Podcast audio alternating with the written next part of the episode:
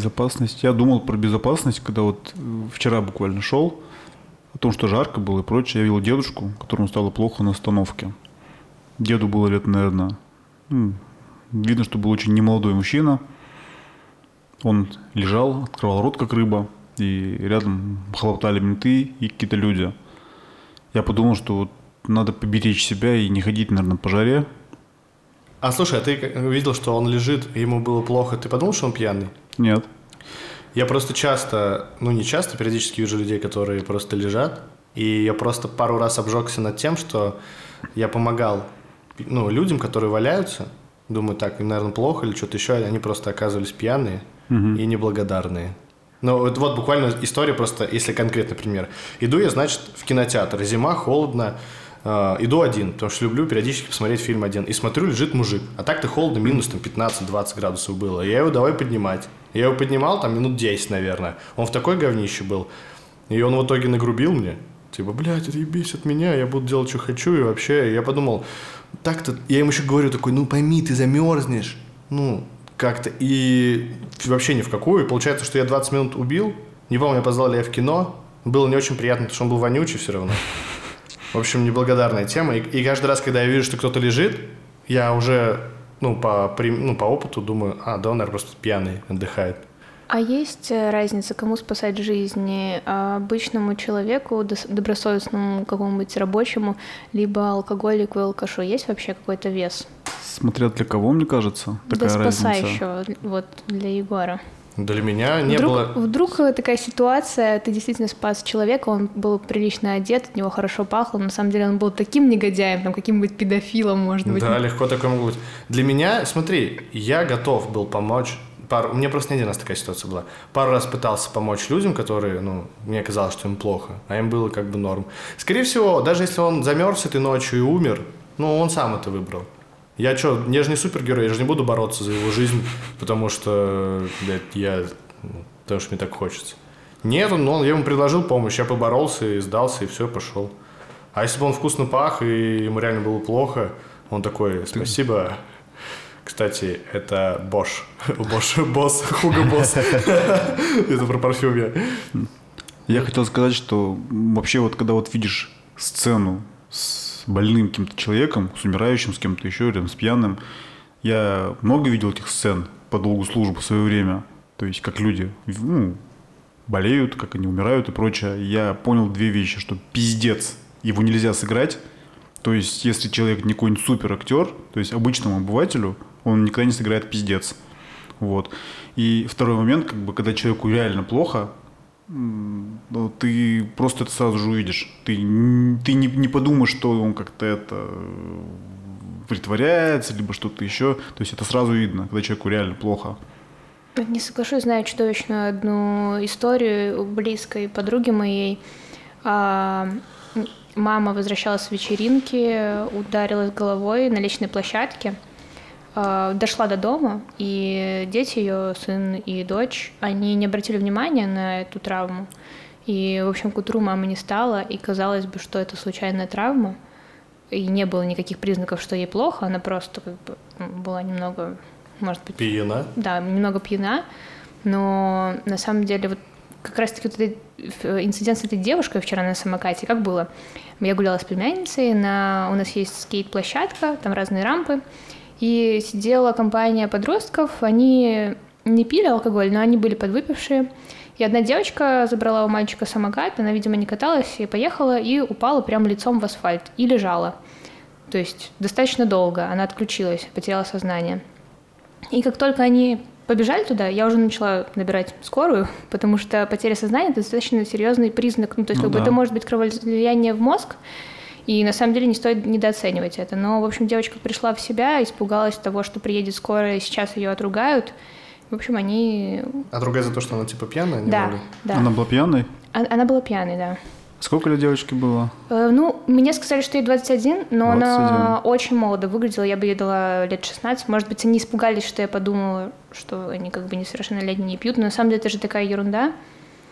Да я не знаю, какая ерунда. Ты малолетка, ты пьешь, начинаются какие-то там замуты со скорыми, с полицией, конечно, они там все испугались. Я имел в виду другой случай. Не то, что как бы там, то, что, ну, история про маму у твоих знакомых. Я говорю про то, что ты, когда видишь человека, лежащего на улице, вот ты можешь сразу понять, что с ним что-то не так. То есть это будет видно, что может быть он пьяный, может быть у него приступ, но ты в любом случае это поймешь. Что в итоге делать реально? А если, мне кажется, можешь ты понять, а можешь не понять. Помните, был, была такая картинка, там лежит человек, которому плохо, и идет э, там один, один человек рядом с ним, такой, ему помогут, потом идет второй, ему помогут, ему помогут, ему помогут, потом раз, и он типа умирает. Вот я реально не из тех людей, которых идет и поднимает всех этих сейчас э, людей, которым плохо, вызывает им скорую. Я иногда могу, конечно, это сделать. Тоже были варианты, когда я видел, что кому-то плохо, помогал, но и немало вариантов было таких ситуаций, когда я видел, что, возможно, кому-то нужна помощь, а возможно и нет, как бы я не знаю, откуда, ну ладно, другие люди помогут. Что это за люди такие? Они, у них какое более, как сказать, обостренное чувство справедливости? Э, как раз-таки это был или эксперимент, или это действительно э, случай был где-то в США, что во дворе дома женщина кричала о помощи. это никто, был на самом деле да, случай. и никто не помог, потому что понадеялся, что другой поможет. вот я всегда об этом думаю, и я знаю, что это на самом деле геморрой для того, кто скорую вызывает, милицию, потому что ты как бы контактное лицо, ты должен оставаться там, ну, как бы на месте происшествия, но вот эти усилия, они стоят того, чтобы предотвратить какую-то большую трагедию, там, не для тебя, а для человека другого.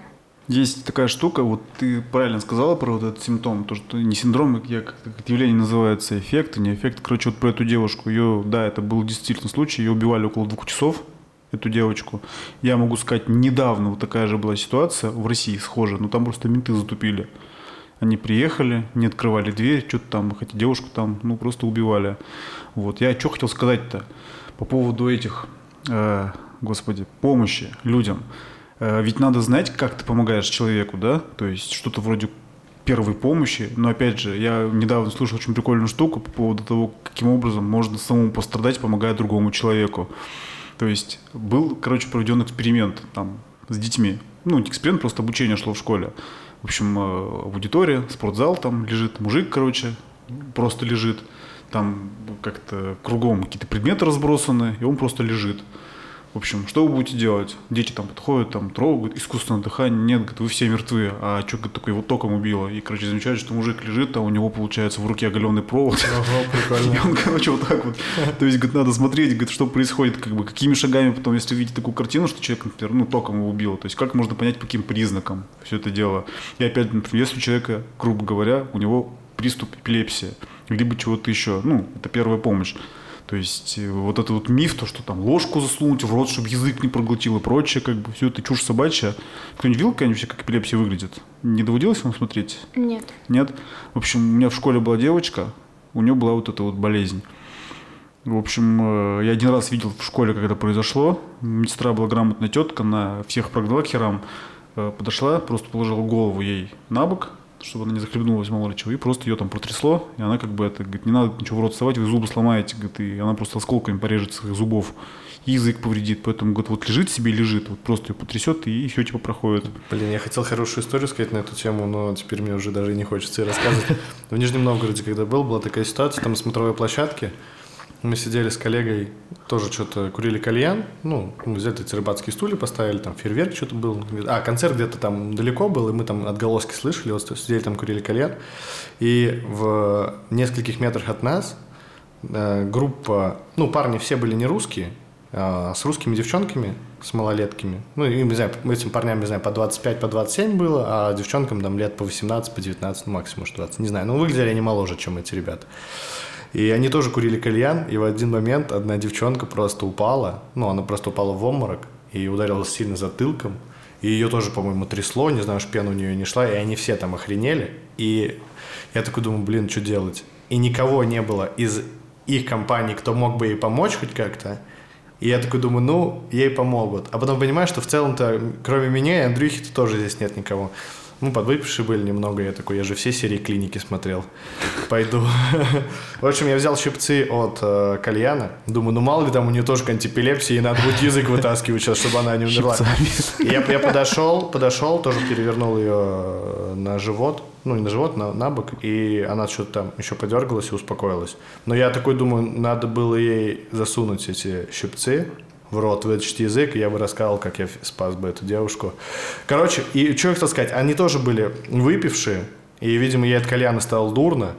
Я вызвал скорую, и она, когда поняла, что вызвали скорую, она говорит, все, убирайте, ну, типа, отменяй скорую, не надо. Я позвонил, отменил. Прошло еще пять минут, и она опять падает, и опять в обмороке, и опять ей плохо. Но она в чувство не приходит. Мы вызываем опять скорую, и ее там, она сказали, ну ждите минут, там, не знаю, 15-20, сколько там, не помню, надо было. Она минут через 10 опять очухивается, ей говорят, что вызвали скорую, и она говорит, вы что, мне нельзя, там, меня убьют, короче, и они просто сели к этим нерусским товарищам в машину и уехали. Бред. И я позвонил еще раз, сказал, вы уж меня извините, и еще раз отменил ту скорую. Ну вот как бы я кому я им помочь хотел, а они нет. Причем с этим, с чуваком, с который там в одной компании был, я говорю, а что происходит? Говорит, я вообще говорит, не знаю, мы с этими девчонками вчера буквально познакомились так просто на улице. Вот позвали их сегодня кальян покурить, блин, вообще, говорит, страшно, больше не будем, наверное, так Ты делать. не думал, что это может быть проблема, на самом деле, вот почему девочка так пережила, это может быть проблема воспитания, да? То есть недоверие родителей. Вот объективно, тебе плохо, да? Допустим, ну ты ребенок, ты выпила. Вот она боится, что сейчас придут злые взрослые, ее наругают за это, Да. а хотя бы угроза ее жизнь. Мне кажется, взрослые наругают ее еще сильнее, если она умрет. Ну, так, по-хорошему. Поэтому я думаю, что как бы вопрос доверия родителей стоит здесь на первом очереди. Я Я, я, это вижу, например, вот так, что это вопрос недоверия к родителям и конфликта с родителем какого-то скрытого. Ну, видишь, э, у нас в школе был ОБЖ, у тебя, я думаю, тоже. У всех был ОБЖ. Это, и, кстати, и, там- и у всех был ОБЖшник. ОБЖ. Конечно. И, скорее всего, там каким-то азам обучали. Но, ну, типа, как первую помощь, например. Была такая на ОБЖ? Я, блин, просто прогуливал периодически ОБЖ, когда понял, что это в целом урок неинтересный. Ты знаешь, как делать искусственное дыхание? Э, Нет. Может быть, и да. А вот если, например, возникнет ситуация, ты бы смог его сделать? Да, я думаю. А как оно сделается? Я не буду тебе сейчас рассказывать. Я могу сейчас сказать, а ты подумаешь, что я неправильно. Нет, Давайте нет. оставим, давай оставим это интригой, и у меня будет шанс на то, что я вроде бы Просто знаю. была приколюха, как бы, что не всегда надо делать искусственное дыхание. Нет, вопрос-то, если определить момент когда, Да. то я не смогу, а если сделать, то легко. Понятно, то Там, есть... ну как там, с языком вроде надо что-то. Французский поцелуй, это, по-моему, примерно та же самая тема. Я да? слышал, что... Главное как- пальцем работать. Я слышал, что здесь девушку можно уснуть. Кстати, слышали, недавно исследование прошло о том, что как бы выявили некоторые млекопитающие, почти все, в частности свиньи, э, их можно, они могут дышать через задний проход, то есть кишечником. Да, и, короче, на самом деле, я тоже думал, это фейк, я охренел, я загуглил это все, реально посмотрел, потом вышли еще пара публикаций, 9 плюс 1 и прочее, и да, на самом деле подтвердилось. То есть сейчас можно будет интубировать людей через задницу. И в период эпидемии коронавируса это очень важно, потому что, ну, часто же возникает проблема искусственной вентиляции легких, а вот тут, на, пожалуйста, тебе. Это все очень хорошо вписывается в теорию, где э, на самом деле вот мы думаем, что человек как бы осознательное существо, а на самом деле нами управляют бактерии, которые в нас живут, а мы просто как бы такой живой скафандр, в котором они обитают. Им И- все равно через что дышать. Они Это- захотят просто сделать дырку тебе в животе. Я смотрел же, смотрел передачу про то, где какие-то грибы делают зомби из муравьев. Да, Видел? они потом видел, видел, ага. Там суть просто в том, что периодически муравьи ну, там не начинают есть какие-то грибы, потом эти грибы начинают прорастать в их моз- мозги и начинают сверху еще тоже прорастать, и они больше не управляют своим телом ничем, они в целом просто марионетки Муравь- этих грибов. Муравей, короче, в данном случае, он не хозяин этого паразита, а переносчик, а паразит, на самом деле, ему нужны птицы. То есть птицы видят муравья, они его хавают, и в итоге получается муравей. Это... И знаешь, прикол в чем, как бы, э, вот таксоплазмоз, слышали про такую болячку, наверное, да? Кошки, она еще переносят Расскажи таксоплазмоз. мне, я не это. Короче, таксоплазмоз это есть такие маленькие, есть такие микроорганизмы, таксоплазмодии. Плазмодии, короче, какие-то там плазмодии. Вот, их переносят кошки. А они их хавают, э, ловят от мышей, которых они съели. Фишка в следующем, когда вот этот плазмодий попадает в организм мыши, мышь это промежуточный хозяин. То есть она переносчик, она не хозяин. А хозяин тоговый кошка. Мышь начинает себя очень дико вести, то есть она теряет страх и ее тянет на запах кошачьей мочи. То есть э, вот кошки же они вот особенно, ну, они же стараются мочиться в одном месте, особенно домашние кошки, да, вот, которые в доме живут, ну, в частном доме в частности, например. То есть они пойдут во двор, там у них свои нычки есть. Так вот мыши, они реально выходят на запах кошки. И кошки их и после этого он попадает к ним, и там уже живет у кошки, и все у него в порядке. Природа вообще удивительная штука по поводу этих паразитов. Их на самом деле много таких примеров существует. Какие-то лягушки есть, которых там тоже в цаплю попадают, то есть посредством того, что в нее попадает эта бактерия, цапля ее ест и получает его таким образом. Слушай, я недавно придумал, э, да придумал сюжет. Я, я придумал, помнишь фильм «Интерстеллар»? Конечно. ну да, мы же с тобой даже говорили об этом. Там чем закончилось? Тем, что этот, который персонаж Мэтью МакКонахи, он через э, черную дыру попал, ну, там, на другую планету, где у него там была уже дочь ста- Не, он старая. попал в измерение. Ну, в другое. измерение, да, где у него старая дочь и так далее. И он в итоге что, пошел искать э, девушку, которая пошла, все-таки нашла планету, Да-да-да. которая якобы пригодна, и начала там колонизировать. То есть у нее же были, я так понимаю, какие-то эмбрионы или что-то такое, что появились дети. И я придумал, э, есть же история о том, что людям здесь некомфортно на Земле, им все время то жарко, то холодно, то хреново, то там метеозависимы очень, вообще как-то плохо эволюционируем, плохо адаптируемся. Короче, человеку все время хреново. И потом, ну, и есть теория о том, что люди это просто пришельцы, они, ну, уже от- с какой-то другой планеты сюда. Я вот придумал, как это бу- было бы. Это как в фильме «Интерстеллар», получается, девушка вот эта при- при- прилетела на Землю, начала колонизировать, и в какой-то момент погибла, и там остались только маленькие дети, какие-нибудь приматы их подхватили, и у нас, и вот с этого момента начинается эволюция, где сначала пещерные люди появляются, потом э, появляются там, ну, как бы все это, это эволюция, э, наскальная живопись, потом, значит, там более современный человек, далее, далее, далее, и потом доходит до момента, когда планете происходит тоже пиздец, и они улетают на другую планету. И там происходит то же самое. У меня, когда ты сказал про детей, я сразу же подумал про прилетели мух вот после этого. То есть сразу же как бы тоже подумал об этом, да? да. А, и вот еще в, в той истории, которую я допридумал, там, получается, значит, в эволюции доходит ну, э, технический прогресс, и можно с помощью компьютера определить, сколько планет э, существует в галактике для того, чтобы человек мог туда, ну, пригодный по условиям. И они смотрят, говорят, типа, э, там, допустим, 30, 30 планет всего. И говорит, у нас осталась только одна. Говорит, почему? Потому что те 29 уже человек ну, Загадил, типа, загадил, да. да. Типа, получается, мы 9 29 раз так делали, потом просто в какой-то момент произошла херня, что человек, ну, который колонизировал, пытался, умер, и э, люди не понимали, что происходит. Есть еще такая теория о том, что люди, например, когда они живут на Земле в каком-то месте, то, возможно, они просто готовят плацдарм для другой цивилизации. Знаешь, как будто вот ну, полезные бактерии. Да, то есть да, они да. должны там высадить, там, флору там подготовить, там, удобрить.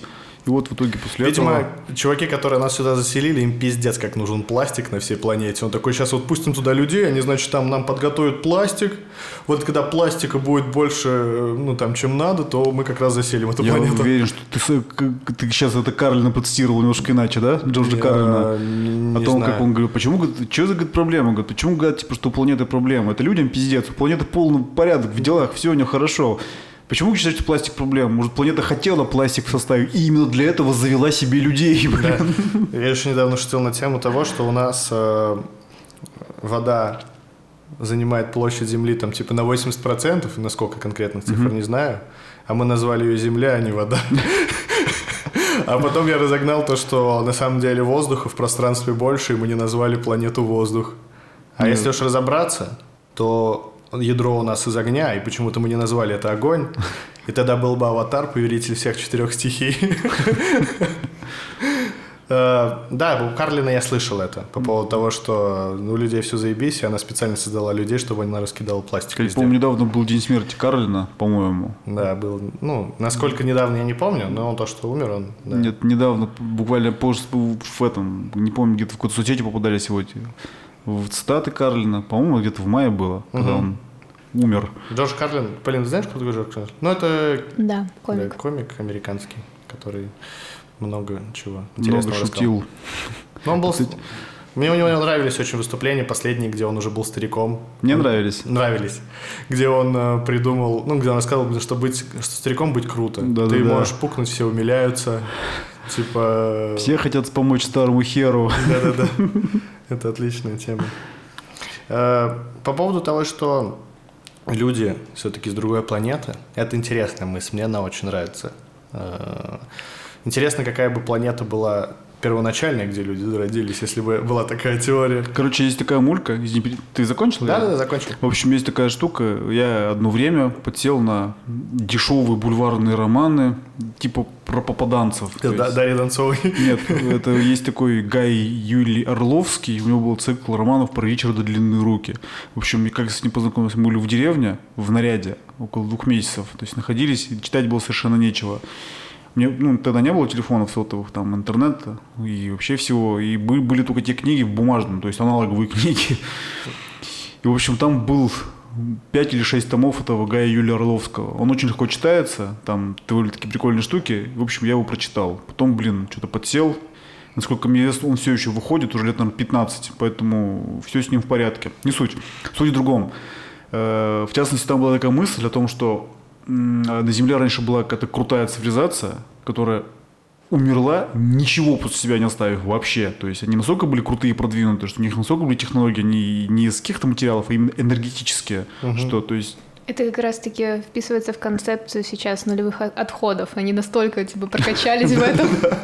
Ни домов не осталось, ничего. Настолько экологичные они были, что они вообще ничего не оставили. Мы к этому потом вернемся, просто ты не забудь эту мысль. Я, мне есть что сказать по этому поводу, по поводу нулевых отходов, как бы этого. Так, ну давай продолжай. И, в общем, вот потом была вторая цивилизация, и, в общем, в итоге вот люди, да, это как, были как комнатные собачки какой-то супер крутой цивилизации. И вот они посмотрели там, знаешь, вот есть карги, культ карга, знаете выражение такое?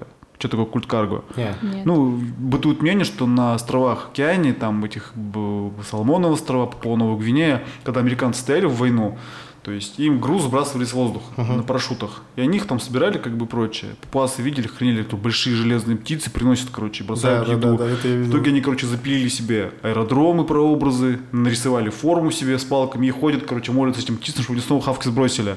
То есть, да, я слышал это, да. То есть, когда есть внешние атрибуты религии, а как бы, в общем, а все, а, а все работает немножко не так. И люди, они были комнатными собачками какой-то некой цивилизации. У них сохранилось это знание, и они вот как бы сейчас вот пытаются воплотить вот это вот. Сначала вот они вот одичали, знаешь, как кошку выгнали из дома домашнего, она там стала там с помойки питаться, мышек ловить, в общем, потихоньку развивалась. Вот. И вот таким образом люди развелись в то, что мы сейчас имеем. На самом деле все было немножко иначе. И по поводу нулевого потребления. Вот очень тему вот люблю. Нулевая, нулевая отходность. Отходность, виноват, да. Ага. Я считаю, что вот нулевая э, отходность, вот она уже была изобретена в советское время, по-моему. Как это выглядело? То есть, когда ты ходишь в магазин с бидончиком со сметанкой, там масло тебе наливают поварешкой, еще что-то подобное, это вот нулевая отходность, ну, практически нулевая отходность. И разумное вот это вот потребление, когда вот ты, например, отходы сортируешь и прочее, я считаю, что это хрень собачья. Почему я так считаю? Я объясню. Э, дело не в том, что ты отходы сортируешь так, вот как бы ты, ты можешь дома делать, что хочешь. Факт в том, что это все сводится на общую помойку, там вываливается. Да, я видел это, ехали тоже в Нижнем Новгороде, ехали что-то из Нижнего Дзержинска, приезжали свалку, и знаешь, как свалка выглядела? Куда вот реально эти все машины, mm-hmm. которые забирают из дворов, они, это просто большая территория, огражденная ну, сеткой рабицей, и туда просто свозят весь этот мусор, и он там весь ветром раздувается, и все эти пакеты, они в радиусе просто там 10 километров да. везде валяются, это все сводится в одно и то же место. А, где-то мне кто-то рассказывал, что в аэропорту такую ситуацию видели, что там были, а, получается, ты даже видишь контейнеры э, для раздельного, ну, для раздельного мусора, где пластик, бумага и так далее – человек, ты, он наполняется, и в, в аэропорту подходит человек, берет этот контейнер и сгружает все в одну кучу, и потом уже увозит. И кто-то рассказывал, что скандалил, что это не ты мне понял рассказал? Э, не знаю. Я недавно в поезде у меня была ситуация, что э, были контейнеры для металла, для бумаги и для пластика. А у меня был какой-то мусор, в общем, который не подходил под эти три э, категории. Я стояла, тупила, и женщина говорит, да ладно, забей, девочка, я все равно я в один пакет это все выгружаю. Ну... Это расстроило меня. На самом деле, э, вот Сестра моя живет периодически во Франции, и у них э, возле дома, э, у них это обязательная функция, что раздельный мусор очень строго. Э, приезжает машина, и если ты вдруг, допустим, закинешь какую-нибудь пластиковую бутылочку в контейнер с картоном, то тебе сделают замечание могут не забрать на следующий раз твой мусор. Если ты все делаешь правильно, тебе клеют наклеечку специальную, знак отличия, как бы поощряющий. Извини, я не понял, там у каждого индивидуальный контейнер, как они Это могут... частные дома, частный сектор. А, то есть частный сектор, все понял. Я да. думал, что многоквартирный дом, ты как тебя могут там отследить, что ты такой нехороший, да, если там частные дома, дом. Это, на самом деле забавно. Деревня, она выглядит, э, мне кажется, она выглядела так 200 лет назад, 300 лет назад и сейчас также. То есть внут, э, такие одноэтажные, двухэтажные домики, брусчаточка, но внутри вполне современные квартиры, и вот такие дворики там на 3-4 хозяина, и возле них стоит, э, стоят эти мусорные баки, и тебе клеят наклеечку, и ты как бы, вот Саша у меня гордится тем, что у нее очень много наклеечек. Ну это круто. Нет, знаешь, Коммунальные вот... службы сами заинтересованы в этом. Если вот на этапе сортировки, когда вот продумать всю цепь, сортировки этого отходов, как они у тебя будут работать. Это будет вообще замечательная идея. Э, потому что я много смотрел Варламова, естественно, кто же его не смотрит, по поводу, как в Японии это все происходит, сортировка этого отхода. Там, да, там классно, там до 50 видов мусора они сортируют. То есть, грубо говоря, чтобы было понимание, картофельные чистки в одну, а морковные в другую, да, вот в таком формате у них там это бывает. У них там куча пакетов стоит, они показывают эти дома, все это сортируется. Это все, конечно, очень замечательно. Кстати, знаете, да, что не весь мусор принимается? Вот. Конечно, не весь перерабатывается. Иногда переработка пластика, она также больше ущерба э, несет э, окружающей природе. Очень много мифов э, и таких, ну, как сказать, неоднозначных вещей, вообще связанных с зеленой экономикой, но пока нас не припекло, может быть, нас это не так волнует. Ты знаешь, я не думаю, что зеленая экономика когда-то начнет работать. Я тебе объясню, почему. То есть нет таких технологий. Ну, мы же все любим математику, да, надеюсь, считать. Давайте, Чуть-чуть. зеленая экономика, вкратце, что это? Зеленая экономика – это экономика, которая построена на, первое, возобновляемых источниках энергии, где все отходы, которые производятся, они не причиняют вреда экологии. То есть вся зеленая экономика строится на том, что вред экологии не причиняется, и все источники энергии невозобновляемые. Ну, если все упрощать. У меня есть один аргумент в пользу того, почему зеленая экономика может работать, или хотя бы не зеленая экономика, а ее фальшивый аналог, тем, что люди сейчас, потребители, они становятся более осознанны, и для них, как для потребителей, важно, чтобы, допустим, на зайчиков не тестировали косметику, а, чтобы твоя, твоя одежда была создана из переработанных материалов. Для них это как бы такая индульгенция, то есть они для себя покупают продукт, они понимают, что они вносят вклад вот в эту всю вакханалию э, против экологии.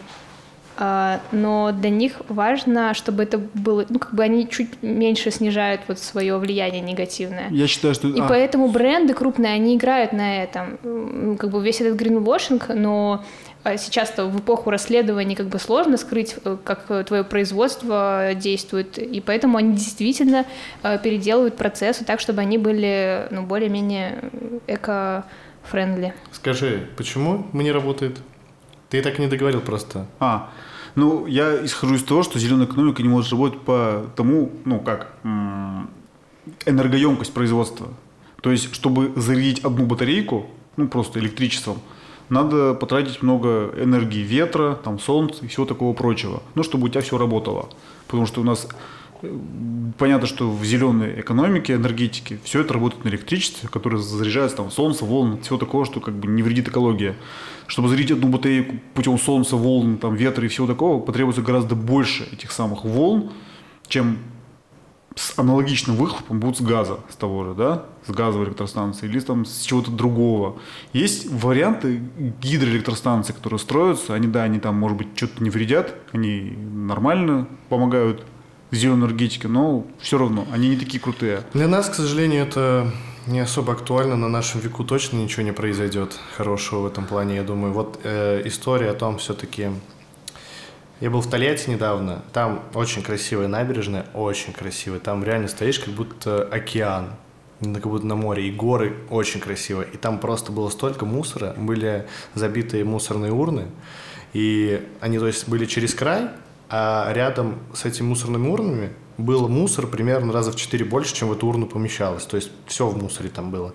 И никто его не убирал из администрации и так далее. Я подумал, надо бы развалить администрацию. Мы написали в наших социальных сетях, ну вот именно в тольяттинских СМИ, что я пофоткал, отправил видео, что какого хрена в администрации ничего не делают, почему этот мусор, почему его не убирают.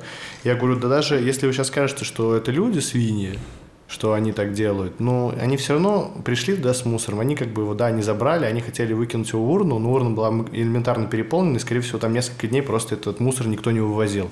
Поэтому люди-то, может, и свиньи, но почему администрация как бы не, не мониторит вот эту всю ситуацию? И буквально через дня 4 я приехал на эту набережную, и этот мусор убрали, но там все равно вокруг было куча мусора, потому что на ночью приезжают люди на приорах, да, постоять, попить пиво, и они просто, хоть и урны были, ну, пол, ну не полны, а, наоборот, пусты, они все равно выкидывали этот мусор не в урну, а просто так.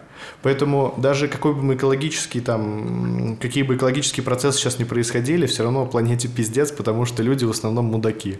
А то, что Полина говорит, что люди в принципе сейчас думают о том, что нужно меньше поглощать там э, чего-то, чтобы все было экологично, что предприятия становились более экологичны, потому что это якобы как бы тренд, последних лет.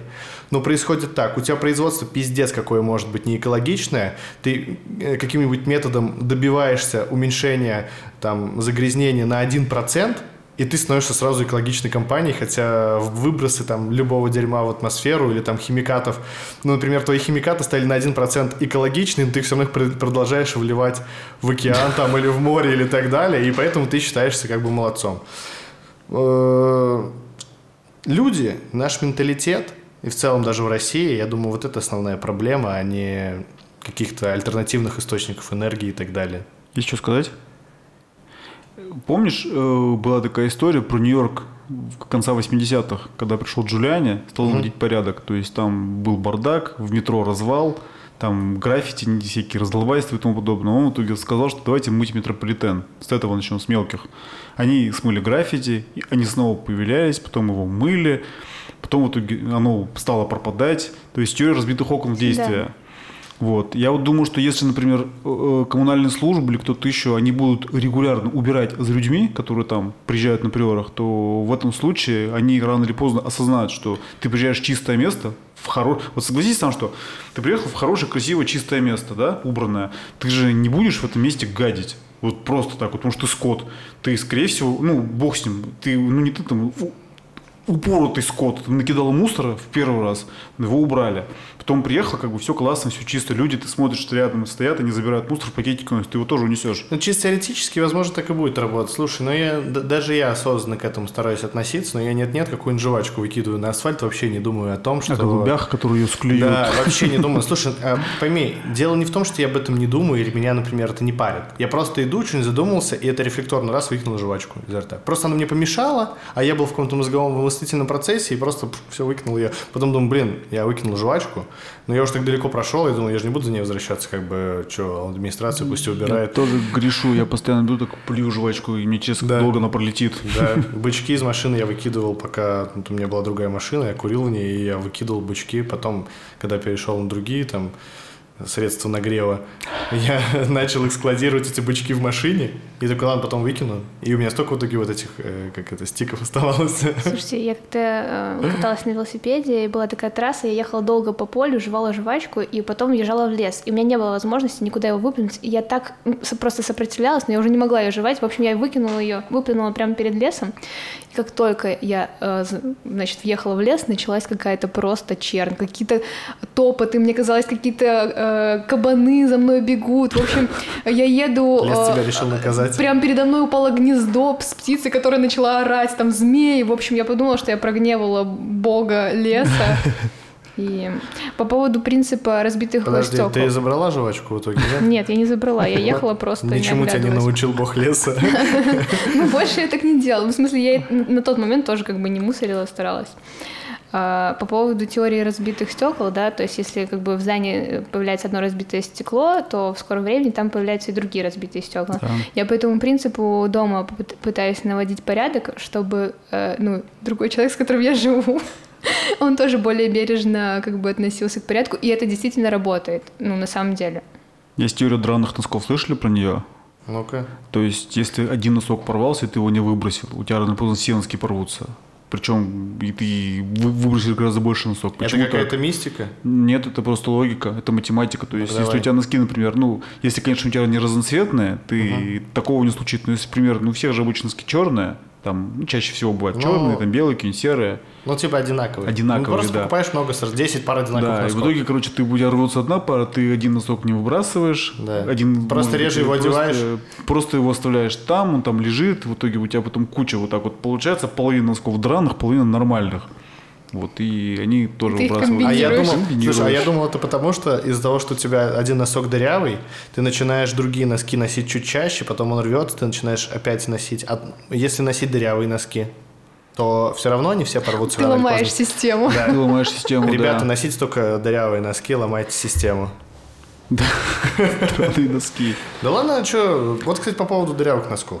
О чем мы договорили тему вот эту экологичную? Я хотел уточнить по поводу Давай. все-таки вот эко-френдли людей. Я, честно говоря, я, я их очень не люблю. Я считаю, что Greenpeace это террористическая организация зеленая, потому что ну, это вообще кошмар. Они делают совершенно ужасные вещи под эгиды того, что мы защищаем зайчиков, там, чтобы не паслись на лужайках. И в итоге, получается, они реально приносят довольно-таки ощутимый ущерб.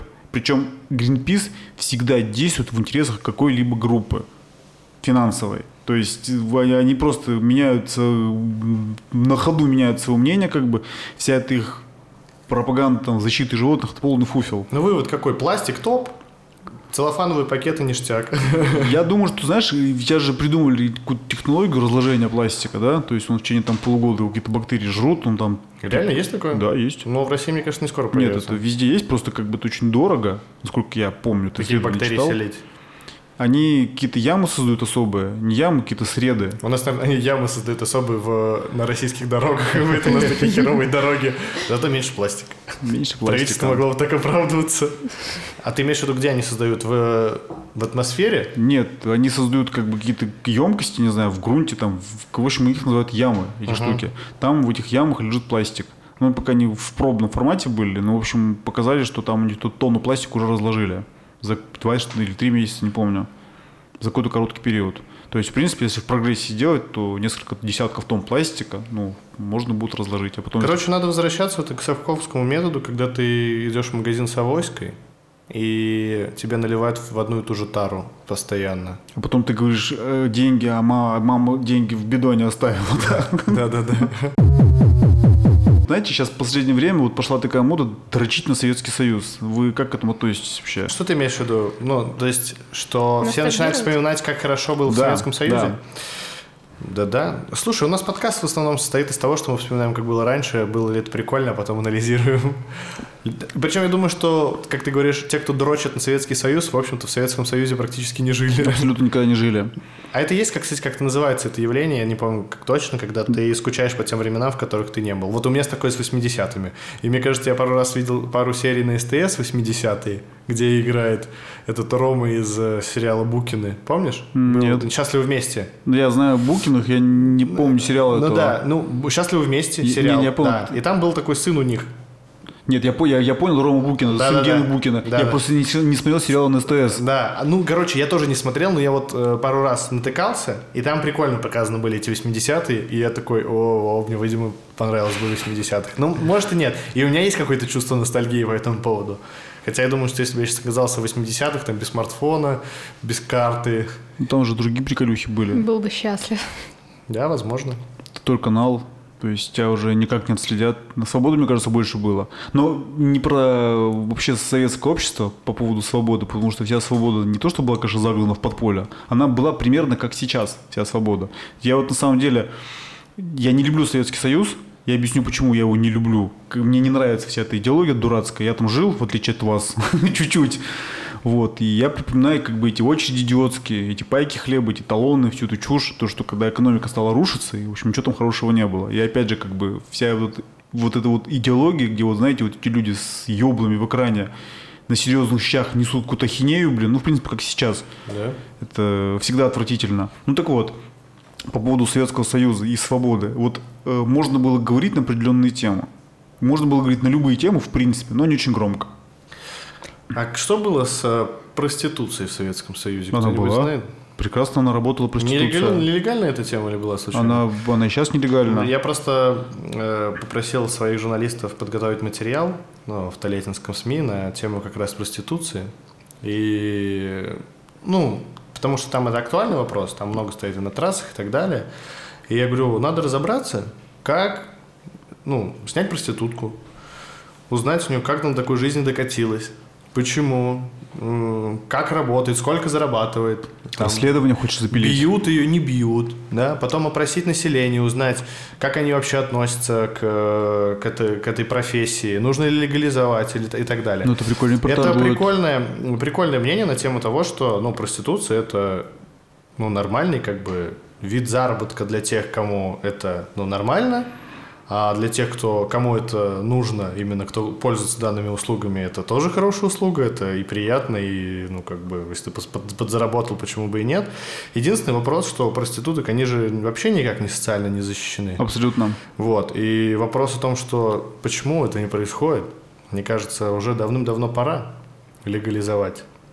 Я Надо, кстати, согласен. разобраться. Может быть, э, 80% россиян скажут, что нет, это мерзко, пошло и ужасно. Хотя, ну, надо согласиться, что это ну, достаточно полезная профессия, очень древняя. Испокон веков она была. Да, сто процентов. Всегда причем. Я читала подобный материал, очень интересно. Сам, там же разные мотивы у людей, разные ценовые сегменты, то есть как бы э, есть социально ориентированные, так скажем. Э, э, достаточно большая индустрия, то есть много людей там завязаны и, ну, то есть сопутствующие профессии, то есть не непосредственно исполняющие обязанности проституток. Исполняющий обязанности. Администраторы, Да, администраторы, э, водители. водители, охранники. Охранники, безусловно. И- Врачи, наверное, какие-то есть. Ну, свои там. может быть, Конечно. там, может быть, Ну, нелегальные. слушайте, я бы, думаю, но- что врачи, у которых есть, это, ну, такой нормальный класс проституток. Скорее всего, какие-то московские индивидуалки, вот, может быть, у них есть какие-нибудь там свои врачи, я не знаю. Хотя, думаю, те проститутки, которые стоят на трассе и за 500 рублей отработают любому дальнобойщику, я думаю, что слово «врач» она видела последний раз где-то в школе, типа. А вот мне интересно, вот дальнобойщики нереально вот эти услуги востребованы или нет? Они же отвратительные, эти женщины. Вы видели какая-нибудь проституток на трассе? Да? Да. Это же Видели. вообще... Я Слушай- один раз даже побывала в ее роли почти.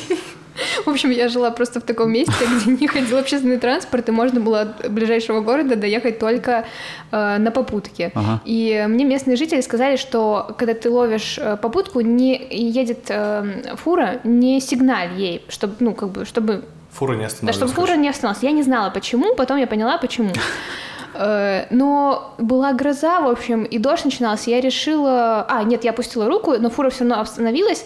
И я обратилась к водителю, говорю, э, я не, как бы, не проститутка, мне нужно подъехать тут километров 20, наверное. Ну, ничего страшного. Либо вы на что-то рассчитывали? Он говорит, нет, нет, все в порядке. Но по ходу нашей дороги все-таки он решил э, еще раз поинтересоваться, уточнить. Мне как-то мне, э, мне я не, не испытывала страха, мне было стыдно за то, что у человека, возможно, потребности какие-то есть, и мы проезжали вроде бы ну, места, где были проститутки, а я что-то место занимаю. И история заканчивается тем, что, в общем, я дала ему Из жалости. жалости, из Из вежливости. вежливости, да, Так неудобно было. Я вспомнил Джея Молчаливого Боба. Помните этот эпизод? Если надо проехать пару сотен миль, я даже проглатываю. Кстати, это Карлин был, кто не знает. да, он играл, играл там, да. Я не А, поняла, можете, пожалуйста, Джордж? Карлин сыграл в фильме «Джей Молчаливый Боб», и он сыграл автостопщика, который, ну, типа, за то, что его подвозят, он, типа, делает минет. У него стоит табличка такая была от ССУ водителя. А что, говорит, будет, если вас подведут, а вы не? Вас не вкатают в асфальт? Конечно, если не отсосу, блин.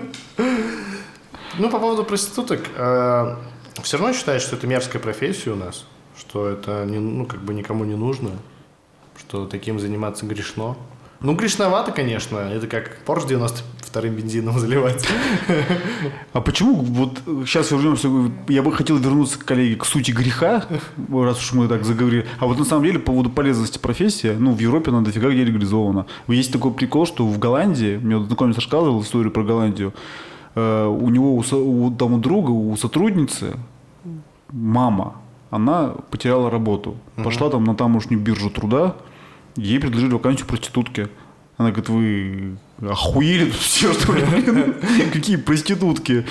В итоге, короче, разобрались, и сейчас по голландскому законодательству эту вакансию, как бы, она не предлагается, как бы, только по запросу. Блин, прикинь, есть она реально предлагалась э, она как предлагалась. Это- труда? Смотри, э, более того, у них они платят налоги совершенно официально.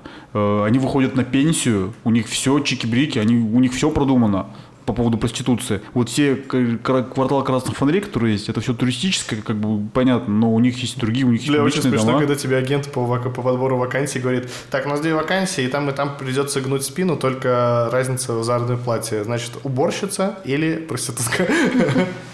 Ну, с другой стороны, знаешь, мне кажется, в данном случае, если девушка работает официально проституткой или мужчина работает проститутом, то это ведь не одно и то же, как бы это ведь может быть не то, что это, это как порноактриса, по-моему, нет? Не та же самая история? Или не, или, или Ну, та же нет, самая? почему? Я, э, ты имеешь в виду работать с проституткой или работать с порноактрисой? Подожди, я хочу сказать Мужчина и другое. женщина. Нет, я имею в виду вообще, какая разница, кто там проститутка работает, мужчина или женщина. По сути, я вот между оказанием сексуальной услуги я не вижу разницы, кто ее оказывает. Ну, например, женщине надо, вот мужчина, надо мужчине, Слушай, вот ну, женщина. Тут еще наслаивается то, что мужчины проститутки, они, как правило, оказывают услуги не только женщинам.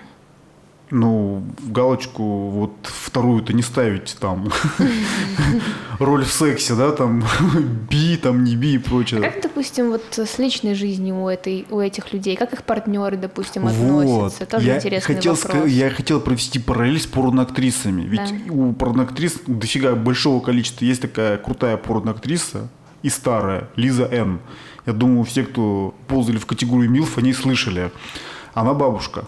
У нее муж, у нее, Сейчас. Егор записывает Я, имя. за- я загугливаю просто. у нее, по-моему, даже трое детей, то есть она как бы такая социализированная тетка, она все еще снимается в порно, ей под 60 уже, по-моему. Так. Это не она снималась в блокбастере Саша Ювелир? Не, Кошмар. А, смотри, я, кстати, к чему к какому вопросу хотел бы вернуться? Нормально, Во-первых, я да. загуглил эту порноактрису, давайте посмотрим, это она. Ну да, это она. Покажу тебе тоже, смотри. Да, я впечатлилась. Она, кстати, не выглядит на 60 лет. Много пластики, видимо, делает. А, какое мнение ходит? Что одно мнение, что не нужно легализовать проституцию, что это все от лукавого, а второе мнение есть нейтральное, которое ну, вообще об этом не думают, и есть третье, которые говорят, что, ну, как вот мы можем рассуждать, да, действительно нужно проституцию легализовать, и для всех это будет хорошо, для тех, кто пользуется услугами, это будет безопаснее, потому что все они будут проходить какую-то медицинскую комиссию, сдавать анализы, там, лечиться вовремя и так далее. Во-вторых, они будут более защищены, то есть их не будут бить, то есть к ним будут относиться как к людям. И э, в-третьих, они будут как бы зарабатывать, платить налоги, и большое количество налогов пойдет в государство. И там эти деньги, в общем-то, будут использоваться по назначению, а именно строятся аквадискотеки. Так вот, а, история о чем? Мне кажется, что не хотят эту тоже систему легализовать, потому что поток денег, наоборот, перестанет идти. Потому что, например, налоги, сколько у нас там? Ну, 13%, если предприятие там ИП там может 18-20% платить, э, ну, там разные типа МРОД, не, ну, типа, какие МРОД, этот, э, СФОД и так далее, с фонда оплаты труда. Я понимаю. Сколько там? 13% точно платит, и еще плюс Ну, плюс сколько-то... у тебя, ну, посмотри, налог на, ну, на прибыль твою, если ты фи- физик, да, например, 6%. ш- Это 13% с, оборота, имею в виду, там 6%. ты по прочему, может? ты про сейчас прочем Да, да, про прочёмку Ну, говорю. 6% с оборота, окей. Да. Больше дохода занижать, а налога Ну вот смотри, получается, ты платишь 13% с фот, плюс еще 6% с оборота. Я думаю, что это хуйня, потому что, э, скорее всего, те откаты, которые получают там менты, которые кроют это все, они получают гораздо больше, чем 18% Давай подумаем. официальных. Нет, ты немножко здесь не прав. Я тебе объясню, в чем логика этого. Вот смотри, вот э, со сколькими ментами придется и на каких уровнях в этом случае делиться, чтобы эту преференцию сохранить. То есть давай представим себе ситуацию. Ну, э, какая-нибудь дорожная дама, которая там вот гуляет вдоль дорог, оказывает услуги. Допустим, у нее есть крыша в виде ментов. Там, Так. каких-то там, ну, неважно. Вот, допустим, он зарабатывает там 10 тысяч рублей в день, Мгм. По максимуму возьмем. Из них, из этих 10 тысяч, она, допустим, 3 или 4 тысячи отдает, пусть 4 тысячи отдает своим крыши и ментам, и бандюкам, которые там крышуют. Вот на этом уровне. Вот если чуваки на этом уровне взяли деньги, они их выше отдают кому-то, например, в райцентр, часть этих денег, или не отдают. То есть в данном случае мы говорим про какую-то интеграцию вертикальной коррупционной цепи, который в каждом, бля, как сетевая, как сетевой маркетинг получается, блин. Да. Каждый как бы звено заносит наверх. Я считаю, что это нет, это неинтересно. А вот по поводу налогов, вот тут, вот тут очень интересная штука получается. Мы же знаем, что у нас несколько видов налогов. Есть федеральные, есть местные налоги, да? Вот все крутые налоги, реально крутые налоги, они федеральные. То есть НДС и прочее, это все федералка как бы. Местных налогов там вообще какая-то фигня там. Они, я не помню сейчас категории местных налогов, но там какие-то вообще небольшие деньги в субъекте остаются. Так вот, если вот проституцию сделать налогооблагаемой, ну, чтобы они налоги платили, какого рода будет налог? Куда он пойдет? В чей бюджет? В федеральный или в местный? Нужно посчитать. Нам нужно понять, сколько у нас в стране проституток, какой Ну, примерно, какой ча- примерно часть объем рынка. часть местной. Ну, тогда это неинтересно, как бы в первую голову будет самим этим местным властям такую штуку, чтобы они Давайте за ними местные, следили. будем развивать регионы. Тогда, если местно, ну, тогда это будет интересно. Тогда Какую-нибудь программу запустим, год проституции, допустим, сделаем. Будем организовывать форумы, выставки, Будут спикеры обучение, да. А я читал Готов недавно... вписаться? Давайте поговорим про такую вещь, как рекорды в проституции. Не слышали? Нет. Это Некая- рекорды в проституции или рекорды в порно? Рекорды, рекорды в порно и в проституции. Вот я помню рекорд про порно, по-моему, говорили с вами, обсуждали, не помню с кем. 940 мужчин за сутки некая дама обслужила. 940? 940, по-моему. Она выжила после этого? Да, она выжила, она, более того, она сейчас работает. Это девушка, ее зовут как-то... Я даже загуглил ее потом, я не помню, как ее зовут. Она очень крупная. Вот, на момент... Она даже не заметила. На момент рекорда она была... Она ела в этот момент. Она была меньше, чем сейчас, но я посчитал цифры, там посчитаю, что примерно 8 секунд на мужика уходила. Рекорд был поставлен в Польше на каком-то фестивале.